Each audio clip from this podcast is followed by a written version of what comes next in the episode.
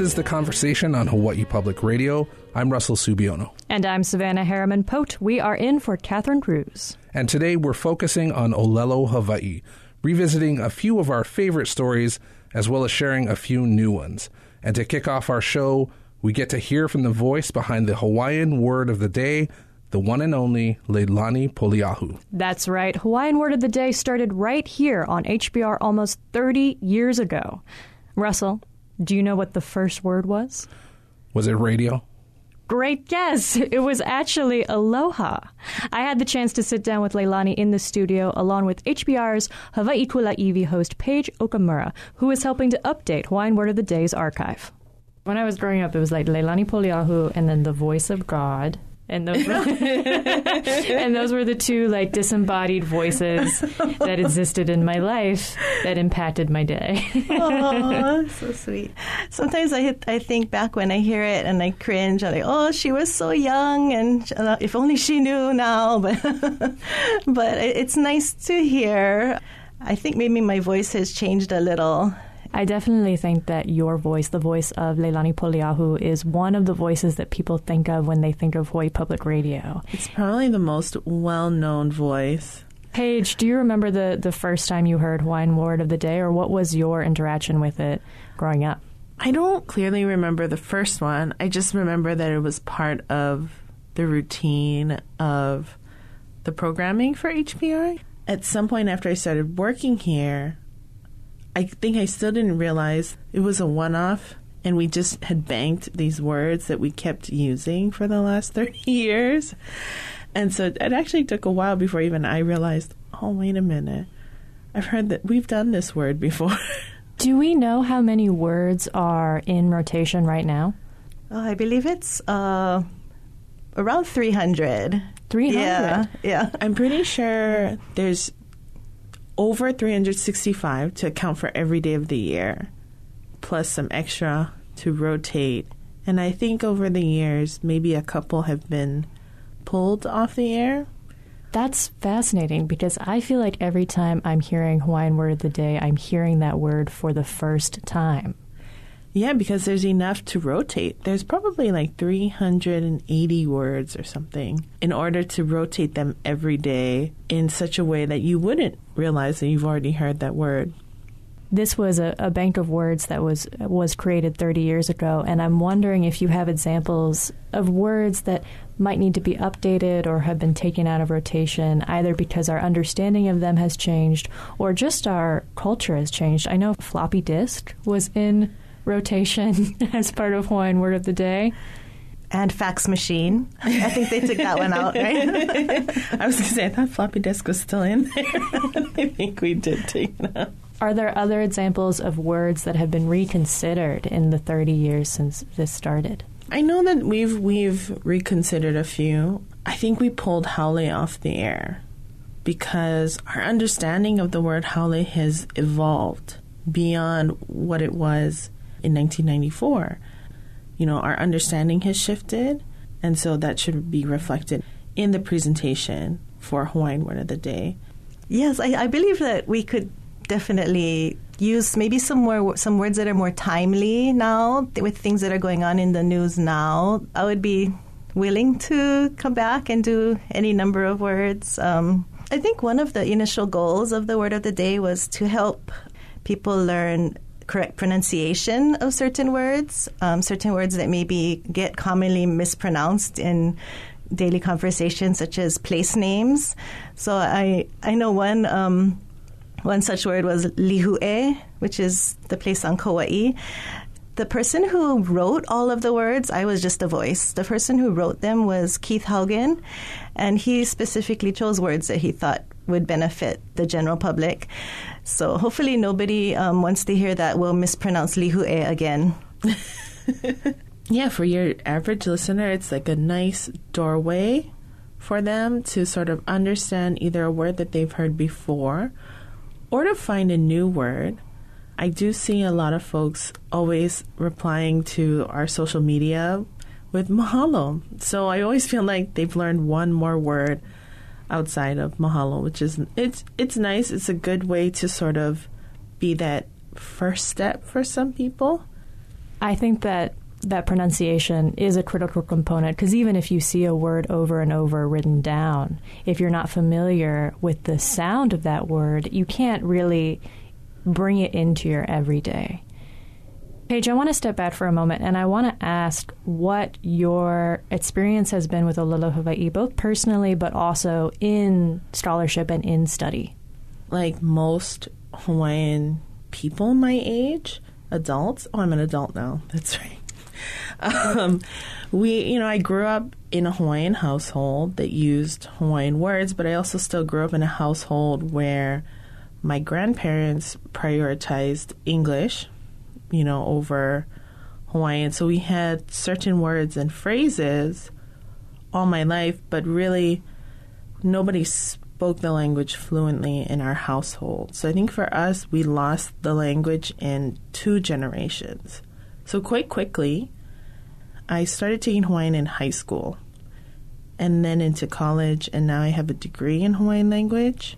And so my fluency has increased, but so has my understanding not just of the language, but of the world, you know, of our world, of a Hawaiian worldview. And um, when I was in college, I worked for Puakea Nogelmeier for probably like six years, which is a long time when you're in college. Uh, but from my undergrad into my graduate studies, so I'm doing my master's in Olelo, Hawaii. We've really kind of come full circle because really our children today can learn in Hawaiian from the time they're born, preschool, all the way through a PhD program. So that wasn't really an option for my parents, but I've also seen it really change the landscape of the community as well. You know, because you're moving from a certain level of surface fluency to really being able to dig into not just the language and what the words mean, but what it means to be Hawaiian, you know, and really digging into our history. Hmm. And Leilani, what has your relationship been to the language? Where did you start? I actually didn't start till I was at um, UH Manoa, and it was just this amazing thing that happened in my life, and I just wanted to do it for the rest of my life. So that's why I went in education and became a teacher in the Hawaiian immersion program. So that's where I've been the last 20, 20 somewhat years. And to see the growth from where the language was back then to see where it is now and how it's everywhere and so much so many more people are learning the language and so many more opportunities and um, things are available in Hawaiian we talked about the merits of, of giving people just vocabulary on the day to day that they, as Paige said, can have just one more word that they know in Hawaiian.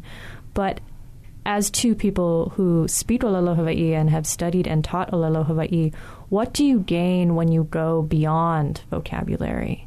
Well, vocabulary is important. It's the building blocks that you can build sentences with, but the Olelo gives you a different thought, even a different thought process. Like the importance that the culture places on certain items are evident in the language, or the not importance of the self, because a lot of Hawaiian sentence structures are passive, meaning they don't even tell you who the actor was. Whereas in English, the actor is always the first thing in the sentence. I did it. It just kind of changes your worldview and helps you understand the way that Hawaiians thought.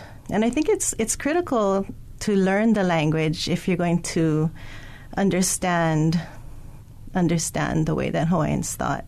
And I think it's really important for for our Hawaiian people to learn, but not just Hawaiian people. Everyone can learn it because they live here, and just to to live here and as Aaron Sala says, if you breathe Hawaiian air, you, you are breathing in the mana of this place, and the language is all part of that.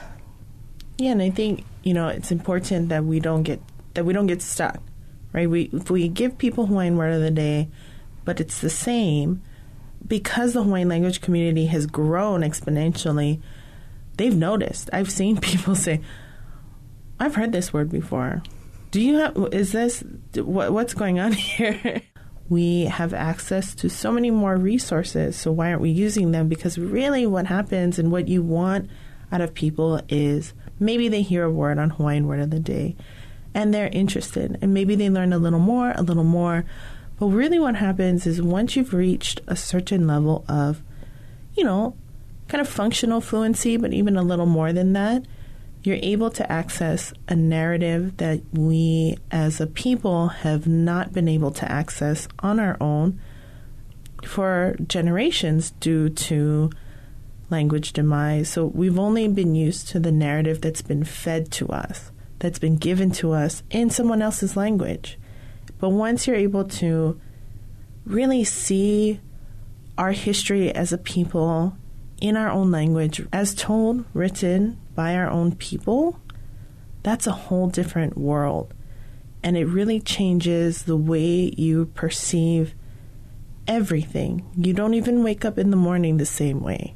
You know, you can't because now you know things that you'll never be able to forget. And Leilani's right. We want you to see Hawaii the way that the language tells you, which actually has so much more depth than English does. So, really, the importance for us to expand that resource at Hawaii Public Radio is in hopes of encouraging that because it's easy. I think we've been used to folks telling us, oh, you don't need it. But once you learn enough about Hawaii's history from that primary source, it changes everything you look at. The political landscape here completely shifts for you because now you're able to understand history as it was for Hawaiians, not just as it was for, you know, the colonizer to tell you what your history was. You can tell them what your history was. You both came to the Hawaiian language in a fuller way in an academic setting, and you both still utilize it in an academic setting. I'm curious where else gains have been made in terms of Olelo Hawaii that really excite you? What other places the language is being used that make you think, okay, this is bringing the language into a really practical everyday use? That's that's been our goal from the beginning. Is like, um, well, I mean, sorry, I wasn't there in the beginning, beginning, but like, that's been our goal is to have the language everywhere. Um, with the immersion program, we don't want to raise just teachers. We want people that speak Hawaiian in all the industries, doctors, lawyers, ev- everywhere. And I think we've we've kind of made a lot of progress in that. Um, we have pilots, we have people in the, the movie industry, the TV industry, and just getting uh, um, Olelo Hawaii out there into the media and and it's not just what you do in the industries; it's in your home. That's that's one of our uh, other goals is to have Olelo Hawaii in the homes of people, have people raising their keiki in Olelo Hawaii. Yeah, and I, th- I think we are seeing that come to fruition. That was Hawaiian Word of the Day's Leilani Poliahu and HPR's Paige Okamura, host of the Hawaiian music show Hawaii Kula Kula'iwi, which you can listen to Sundays at 6 p.m. on HPR 1.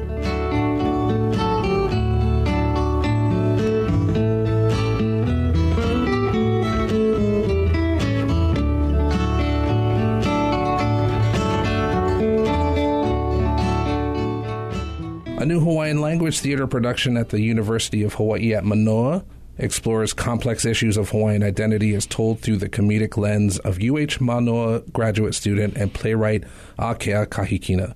HPR reporter Ku'uwehi Hiraishi got a sneak peek of the play and joins us with more. Aloha Ku'uwehi. Aloha Russell. This Hanakeaka or play is hilarious, first off the bat. Um, it's called Ho'oilina, which is Hawaiian for legacy or inheritance, and it really revolves around this Hawaiian family who recently lost their beloved and wealthy matriarch and are sort of anxiously waiting for the reading of the will to determine, you know, who gets what. Uh, but just as the will is about to be read, dramatic pause, uh, we we meet Lily Lay, a Hawaiian looking woman with a Texan drawl, who the family later learns is a biological daughter of the late matriarch. And Lily Lay sort of, you know, stakes her claim to the hefty endowment. Uh, Akea Kahikina, who wrote the play as part of his pursuing his uh, master's in fine arts in Hawaiian theater, says the play really explores this question many uh, in the Native Hawaiian community often struggle with.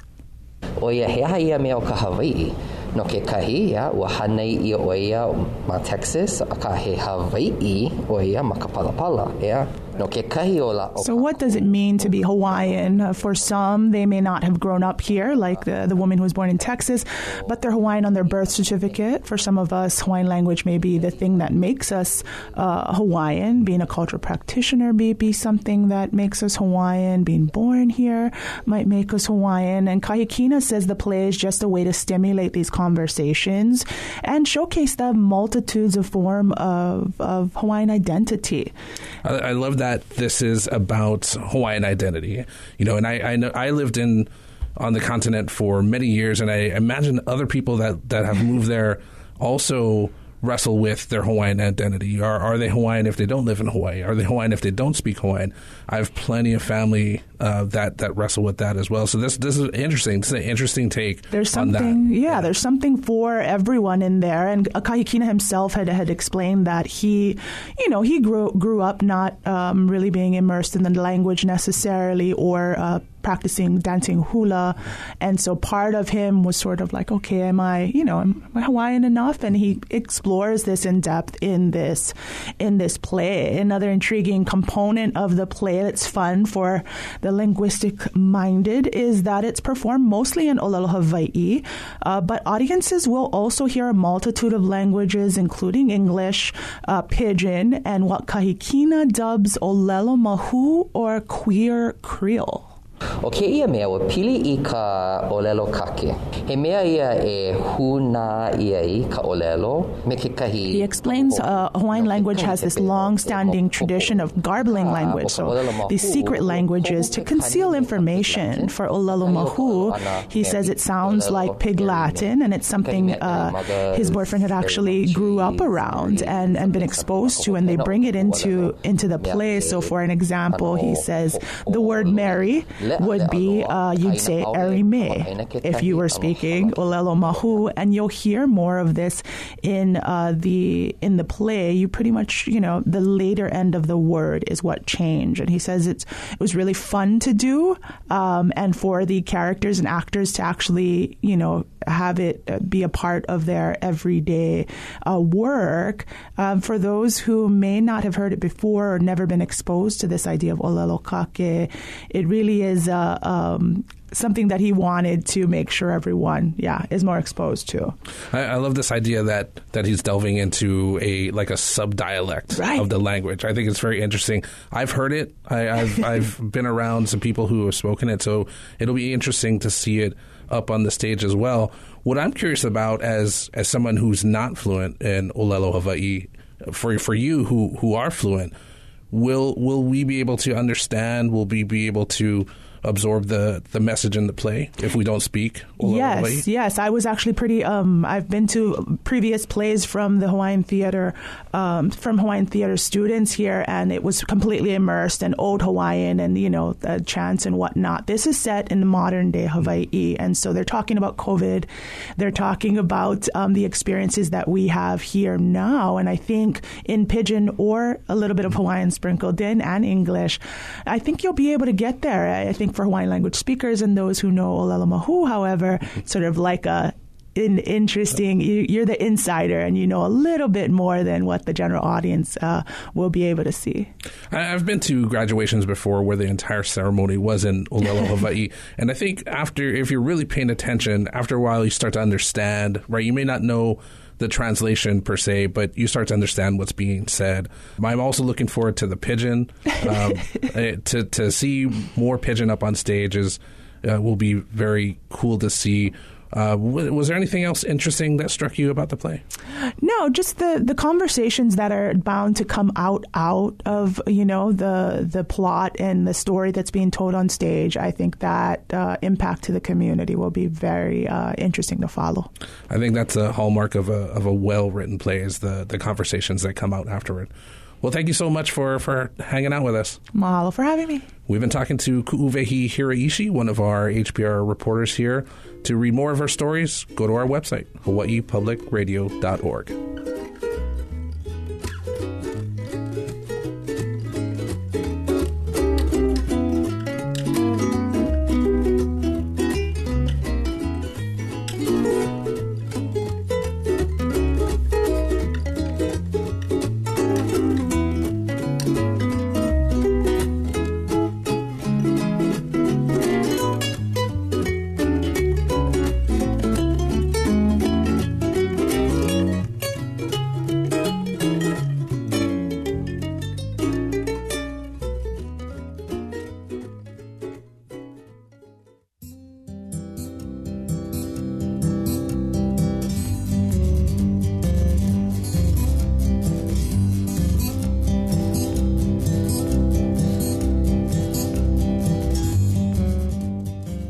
last three years, University of Hawaii at Manoa professor Noenoe Silva has combed through editions of Hawaii's Nahoku o Hawaii, the last Hawaiian language newspaper to be published in the 1940s. And within its pages, she made a remarkable discovery. A handful of dedicated female columnists who stepped up to preserve Olelo Hawaii and the language of their communities through their writing. Here's a rebroadcast of my interview with Professor Silva about the legacy of these women and Kahoku o Hawaii. Here's Silva. There were thousands, probably, of people who did not read English that read only Olelo Hawaii. And so they got their news, their literature, games, these word puzzles called Nane, riddles and word puzzles. And they got communication with other speakers of Olelo Hawaii from one end of the archipelago to another. So people in Ni'ihau were, could re- were reading the same newspaper as people on Hawaii Island. Those two poles of the archipelago are the places where there were more Hawaiian speaking communities. And so they could get to know each other through the newspaper. So, in this period that you start with, 1938, a lot of Olelo Hawaii newspapers have stopped publishing. Not because, as you say, there were a lack of speakers or a lack of interest, but because running a newspaper is hard. It's not particularly profitable. And so, Kahoku o Hawaii elicits both sponsorship, they're asking for people to subscribe to the paper, but also they want people to contribute, to contribute their writing and their stories. You've identified Sitswahine that stepped up in relatively rapid succession and answered that call.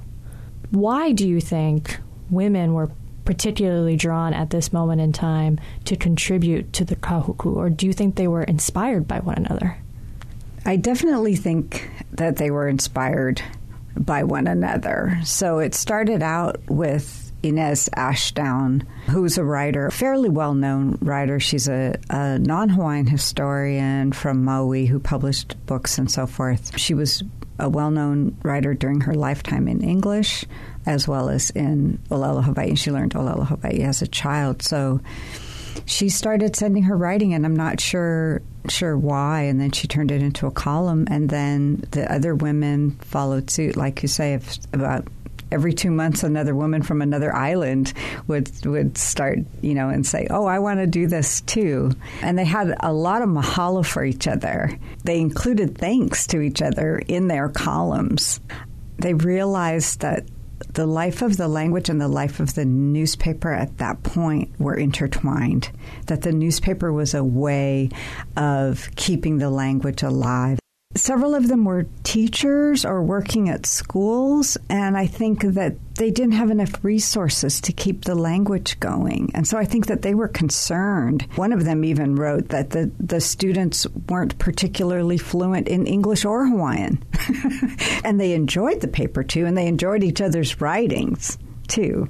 So part of what was going on in the paper was was pleasure in the language. You know, our kupuna delighted in the language. The language is just full of games and elaborate metaphors and and uh, so they wanted to keep that kind of writing going they didn't want to lose that the people who were playing who were constructing these things specifically were trying to reach young people and and saying you know if you study and work hard you can play this really fun game with us which is also really really hard So that was going on too. There was a lot of pleasure, I think, in keeping the language going. Yeah, you talk about how these these women were sharing their stories with each other and with their readers, and a lot of their columns were details about their life and where in the islands they lived, which may seem a little pedestrian to us just at face value. But I wonder what we understand now, looking back at those, about the opportunities and experiences of women in that era because these women sat down to write about their lives. Yeah, I think, you know, one of the important things is that even up until today, although less so due to a lot of work by a lot of Kanaka, we're fighting against, and they were even more so, fighting against stereotypes and anti Hawaiian racism that was really blatant at the time. You can hear it in the songs from that time. You know, the Hawaiians are on welfare and they're lazy and they just want to sit around and play the ukulele all day. Those kinds of things. And so, just by recording what they do and who they are, we can see a school teacher, business owner, homestead farmer, school principal. These are serious people with serious purposes in life, these women. Are there other specific examples of the knowledge that would have been lost if we didn't have these columns? Yes. So Abby Palea, she lived in Kekaha on Kauai, which is on the west side. The people of Ni'ihau and the people in, in Kekaha and, and Waimea are the same families. They go back and forth between the west side of Kauai and, and Ni'ihau. So this is Hawaiian speaking community. It's in Ni'ihau. People with connections. She had family connections in Ni'ihau. So she wrote about her aina, and one of the epithets that she used for the area was Kauai ili ula ame Kauai kea. So Kauai ili ula is the water that has a red surface, and waikea is a white water. And these two together used to be quite common, this epithet for the area. It describes that the Waimea River, Waimea, by the way, means red water also, so the Waimea River is reddish, and then the Makaweli River is clear. And then where they meet, you can still see that one side of the stream, one side of the river is red and one side of the river is clear. Only one of those things has survived as far as what we have in reference materials. Only one of those terms, Wai Ili has survived, and the other one kind of dropped off. Um, that's one thing. And then there's other place names and ways that people used to do things that are recorded in there that we may not have otherwise. Yeah, you had a very a fascinating and evocative example of a particular type of fishing strategy that was used, I believe, in Kealakekua Bay. Yes, yes, I had forgotten about that. So that was Evelyn um, uh, Deshay, who went by the pen name of Kai Molino. Um, she describes, yeah, fishing there at Napo'opo'o. And or wait, this might I actually think this might have been in Miloli'i because it wasn't in her it wasn't where she lived in Napo'opo'o. I think they're at Miloli'i. And the people there had trained dogs to do the splashing to drive the fish into their nets. So she said there were four dogs, I think, that they had trained to do that. Yeah, that was an interesting detail. I don't know if maybe they still do that down there. I don't know. In your article, you take excerpts of their writing so that people can see it and hear it and read it. Is there a particular selection of this writing that you would be able to share with us today? Sure. Hattie Lino Haupua Oke Ko'olau Reinhardt. I wanted to say her Hawaiian name. It's so beautiful, too. Um, in 1941, she's talking about the value and the pleasure of the newspapers. And she writes this beautiful paragraph. Here's some excerpts of it. She says, He mea o aku keia ka poe a pau e helu helu nei i ka hoku. E malama i ka o ko nupepa o ka hoku. Mai ki loi vale aku mana lua li'i ai ole i loko na kini o pala. He malama wau i nā nupepa ka hoku a pauloa. Pela nā nupepa ka hiko o ke kuokoa. He nui nā mea na auau maloko, na olelo no e au, a nā makua kahiko, nā mo olelo kahiko o Hawaii nei maloko o nā nupepa. I ka helu helu hou ana no ia lako he hau oli ko uuhane i ka wā e ua ana o waho. Aole e hiki i na hana e hana ia ma waho. E huli no wau i loko o lako. O e ho i nā nupepa a helu helu i nā moolelo kahiko. A lawa a iau mau mana o na o. He mau mea e kokua a ana iau. So she's saying there that you know, don't throw your copies of the newspaper away. She saves her copies of Hokuo Hawaii, the paper she's writing in, and she used to save her old copies of the Kuoko'a paper. And she says the paper has a lot of wise or educational content. Um, it has Olelo Noeau, the wise sayings and proverbs, and it has Mo'olelo Kahiko, so the old Hawaiian Mo'olelo.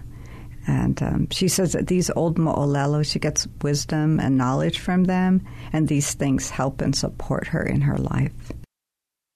They're such specific and powerful details that were just a part of these women's lives, but to us provide a window into their experience and also an understanding of what Olelo Hawaii is specifically able to capture Yeah. about the islands. Aside from the documentation that these women did, they came to these papers, or specifically to Kahoku o Hawaii, with the intention to perpetuate Olelo Hawaii, to perpetuate the Hawaiian language. Can you talk about the specific initiatives they championed to preserve the language? Mm-hmm. So this went on from 1900 all the way up until the 1940s, and then afterwards, as we started again in the 1970s, there were bills entered into the legislature to increase the number of classes of Olelo Hawaii in the schools to establish Olelo Hawaii schools in Hawaiian homes, homestead communities, and so forth. And so these women would champion those things in their columns and, you know, ask people to participate and talk to their representatives and try to get these bills passed. They would also let people know when there were classes in their communities where they could go and learn Hawaiian, and they would, all of those kinds of things. Alice Banham, Kanoi Ka'upuni o Naleni, right at the time when she started writing her column, before she, just before, weeks before, she wrote into the newspaper to let them know that they were putting on a play at Lahaina Luna that was a three act play about the history of Lahaina Luna. This is going to be open to the public. Two acts of the three act play were in Olelo, Hawaii only with no translation. They wrote this and they performed it. And this is in 1939. So there was a big enough audience around Lahaina that they felt that they could put on a play in which two thirds of which was in Olelo, Hawaii. And she wrote to the paper saying, This is what we're doing, and I have the script um, if you folks would like to publish it. And the editor, Solomon Anakalea, said yes, and then they published it, this whole history with songs and everything of the establishment of Lahaina Luna Seminary. So it was those kinds of things. So Alice uh, Banham was her job was the matron. She was the matron of the dormitory and the dining hall. But she did so much more than that. So she doesn't say she wrote this, but I get the feeling she wrote it, or at least co wrote it, right? She's very proud of this, and she was definitely directing or helping to direct this play and make sure it went on. So, this kind of encouragement and this pride, the pride and the pleasure of Olelo Hawaii was inspiring to other people, and I think it kept them going a, a, a little bit longer, you know. And so, when the newspaper ended in 1948, it wasn't that long before in 1972 that Larry Kimura established a, a, radio show every Sunday evening on KCCN AM in Olelo, Hawaii only. It wasn't that long that Olelo, Hawaii wasn't audible and visible in some manner publicly. And so a lot of work had to be done between 1972 and today. We're, we're able to have this discussion on Hawaii Public Radio. And we have thousands of students who've gone through programs in Olelo, Hawaii. We've made a lot of progress. So I have a lot of mahalo for them for continuing on and fighting back against this kind of racism against Hawaiians that was in the English paper every day. Rather than have a protest march or something, they're just like, well, I'm going to write. And just knowing their stories, just having their autobiographies is inspiring. That was UH professor Noenoe Silva talking with the conversation Savannah Harriman Pote. Silva shared the stories of six female columnists who wrote for Kahoku o Hawaii, the last Hawaiian language newspaper in the 1940s.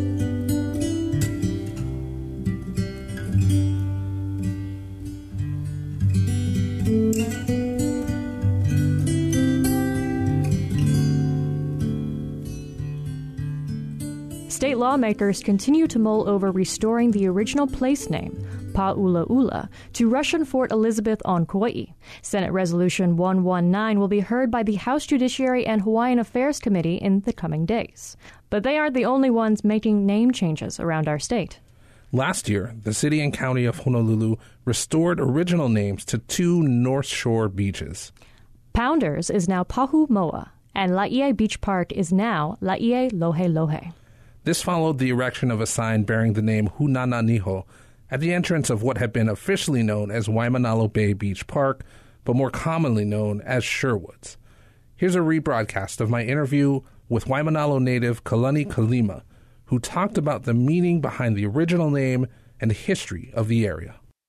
Can you share with our listeners the meaning of the name? So, going off of Pounders Beach and everything else, mm. we met with Ariel Kupunasai Bridges, who had shared with us the original name, which was Pahumoa, named after the Konohiki of that area, which was his uh, grandfather. And Laie Lohe Lohe, as we all know the Mo'olelo, or for those that don't know the Mo'olelo, uh, Laie Lohe Lohe or Laie is made famous in song and in chant and is really pili to that area. So I had helped out to draft that, that resolution to change the name. I also helped to draft a resolution to uh, change the name from Sherwoods to Hunananiho. And the thing about that is that when we look at the, the history of the area and how it was taken, you know, it was once crown lands and then a portion was taken out so that it could be given for bellows and then the eventual return to, to become a state park. And from the state, it went over to become a city park now, when it was a state and it was transitioning, that is when they ended up using an archaeologist to look it up, to, to find out what's going on. And that is when he found a lot of burials, a lot of iwi. So he had actually put it on top of a list of historic places, and we utilized that in order to protect the area. I remember in 2019, the city attempted to start construction of a new athletic field there at Hunananiho, a decision that was protested by a large portion of the community and ultimately scrapped last year. Can you remind our listeners why those community members felt it was important to prevent that area from de- being developed in that way? I know Iwi Kupuna was a big reason. Is there any idea how many Iwi are out there? And is in addition to being a burial site, were there other reasons why the community wanted to keep it preserved the way it is? Well, according to the archaeological finds, yeah, Waimanalo is has some of the earliest habitation sites in all of Hawaii. And they got a lot of artifacts that date back to the Marquesas to Nukuhiva. And there's no no place else in Hawaii that has those artifacts. So that goes to the earliest of migrations.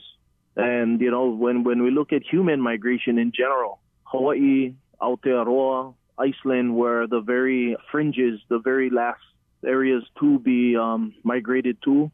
So we, we believe that not only did that showcase how important this is for us, all of Hawaii, and especially the Kanaka Maoli and the Kanaka Oiwi of the area, it also had the oldest graveyards. And that is what we, we utilize to try and protect the area. Not not just because of the Iwi, but also the the historical and cultural sites that, that was there, that is still there. We understand the history, that this was a part of the Bellows complex and that the military had bulldozed a long-standing graveyard. But what they did was they ended up spreading the graveyard even further and making it even eh, even larger. So more so, we felt it important to try and protect whatever was left over. What are the community's plans to protect the area? Is it just to kind of leave it as it is, or are there plans down the road to maybe maybe restore some of the history there? You know, the, the great part was going back to the community and having these community meetings that everybody was, um, you know, we, we tried to invite everybody by, um, you know, social media, putting up flyers at Shimas and other places and just trying to spread the word. And for those that came, they were able to um, pretty much set up what are some of the things that that they can foresee would be in the best interest of all people, community, the Kanaka, and the general public. So we had showcased those to the mayor and everybody else. You know, this is what the community wants. This is how it, they want to see us moving forward. And I believe those those meetings went pretty well. So right now we have to change the name. Yeah, everybody knew it as Waimanalo Bay Beach Park. Mm-hmm. A lot of people remembered the old nickname, which is Sherwoods, which stood for Sherwood Forest. As everybody knows, the, mo'olelo of uh, Robin Hood, somebody who would steal from the rich and give to the poor. Uh, the reason why they ended up utilizing that was because in the 70s, when the Robin Hood TV show was popular, it was also a place where, you know, people would steal and, you know, do, do the nefarious things in the forest. So in order to change that, yeah, to change the narrative, in order to change it into a positive, it's kind of like Nanakuli. If you look at the mo'olelo of Nanakuli and what the community wanted to do in creating Nanai Kapono, we wanted to do the same thing. We wanted to take something that was a negative and change it into a positive so that we can bring more life, more ola into the area. I love that idea, and I, I love that these beaches are getting their their names restored. And can you elaborate more on the process that that you went through, the community went through, to be able to restore the original place names? Did you have to file some paperwork? Were there hearings that had to happen? So first, we went back you know, we had met amongst ourselves, the, the community of Waimanalo, and anybody who had wanted to be a part of this movement to protect the area. And, you know, we had done our own research and we had found out that Waimanalo, and we've, there's, there's many of us that have known this for years. Waimanalo has their own pu'uhonua. Yeah, so a pu'uhonua is some place that is sanctified by not only the kahu, or, or the uh, the ones that, that ensure the sanctity of the place is is followed, the protocols is followed. So you need a kahu and you need iwi. Yeah, so hunana niho, our, our pu'uhonua, when we looked at Waimanalo and we looked at the the area that we were in, knowing that there are a lot of iwi over there, knowing that there was a resurgence of understanding that we had, um, the people had stepped forward to be the kahu. So if you if you look at that and you understand that Honolulu, you know, on, on Oahu, there's six moku, and back in the 1800s they had changed the moku of Kona to Honolulu. But when you look at the when you look at the history and understand that Honolulu was actually named after an ili and a konohiki of that area, it wasn't a name for the whole place. Right. It used to be Ko. And so they changed the narrative. They changed the name to make it fitting for that area. And we felt that utilizing research, utilizing the teachings of our kupuna, we looked at utilizing the name Hunana Niho. And what does that mean? You know, there's different different researchers that went out and found Haununa Niho, Huanana Niho, Hunana Niho. But I, I really like the explanation from Kumuhula Frank Kawai Hewett, who had shared with us that to Hunana Niho, it means to lay secret as something that is so sacred, something that is so personal as one's teeth. So Niho means teeth. So when we, um, you know, we met with the larger public, we talked to everyone and, and we wrote down all of the notes. We got all of that, all of the breakout sessions and everything else. We wrote down everybody's mana'o. And when we talked to the former mayor, Caldwell, he finally understood what we were saying. You know, we were saying all this time that this is someplace that is sacred. It's the earliest habitation sites. It's the earliest graveyard in all of Hawaii. So for people for Americans who celebrate the coming of the pilgrims and they celebrate they celebrate uh, Plymouth Rock. This is our Plymouth Rock. For Christians that talk about Kinohi or the Genesis, this is our Genesis. We were Maori people throughout the Pacific to Kamawana Nui. And when we came to Hawaii, that's when we was pili to this Aina. So with all of that understanding, we move forward to share this. And we we created a resolution last year that didn't go forward from our, our prior council member, Ikaika Anderson. He stopped that process from going forward. But we were blessed with Councilwoman Esther Kia Aina and others to look at this process and to see the importance of it going forward. From what I read, the council voted unanimously to rename the park, which I think is is very symbolic of a renewed understanding of cultural identity and and I feel like these renaming of the beaches are, are it's kind of part of a broader restoration of our culture. What would you say to someone who doesn't understand why it's important to local communities that names are getting replaced or restored with their traditional place name. What would you say to these people who don't quite understand? All we can do is share what we've, the aloha that we have for this Aina. And like you had shared, restore the names. You know, if we look at names of places, you'll understand process that happened to it.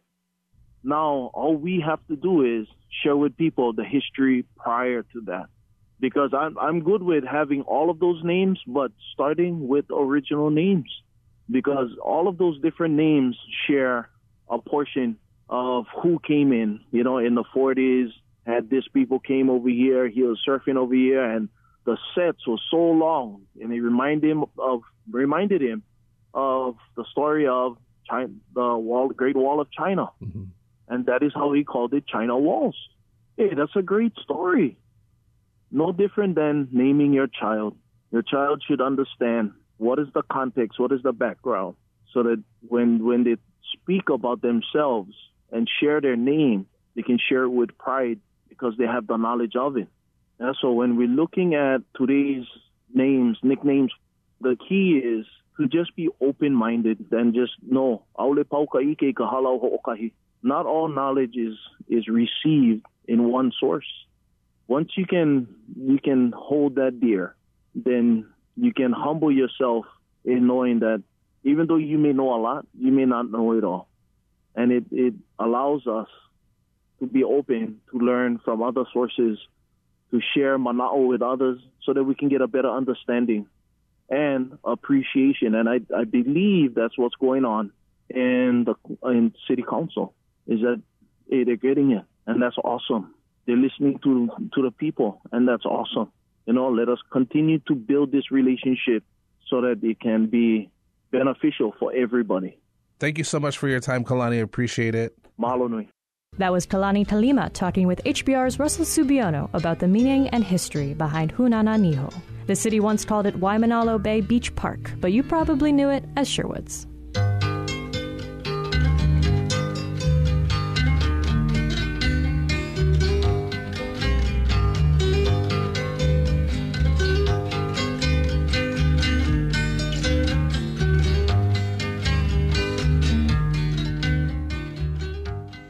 And that wraps it up for today. Tomorrow, we'll talk to a curator from the National Tropical Botanical Garden and hear from gardeners on Oahu to mark the celebration of National Gardening Month. Got feedback? Share your comments or questions about the stories we cover by calling our talkback line 808 792 8217. You can also email us at talkback at hawaiipublicradio.org. Connect with us on Facebook, Hawaii Public Radio, and on Instagram at We Are HPR. You can also listen back to past shows on our website. Just go to the conversation page of our website, hawaiipublicradio.org. I'm Russell Subiono. And I'm Savannah Harriman Pote. Join us tomorrow for more of the conversation.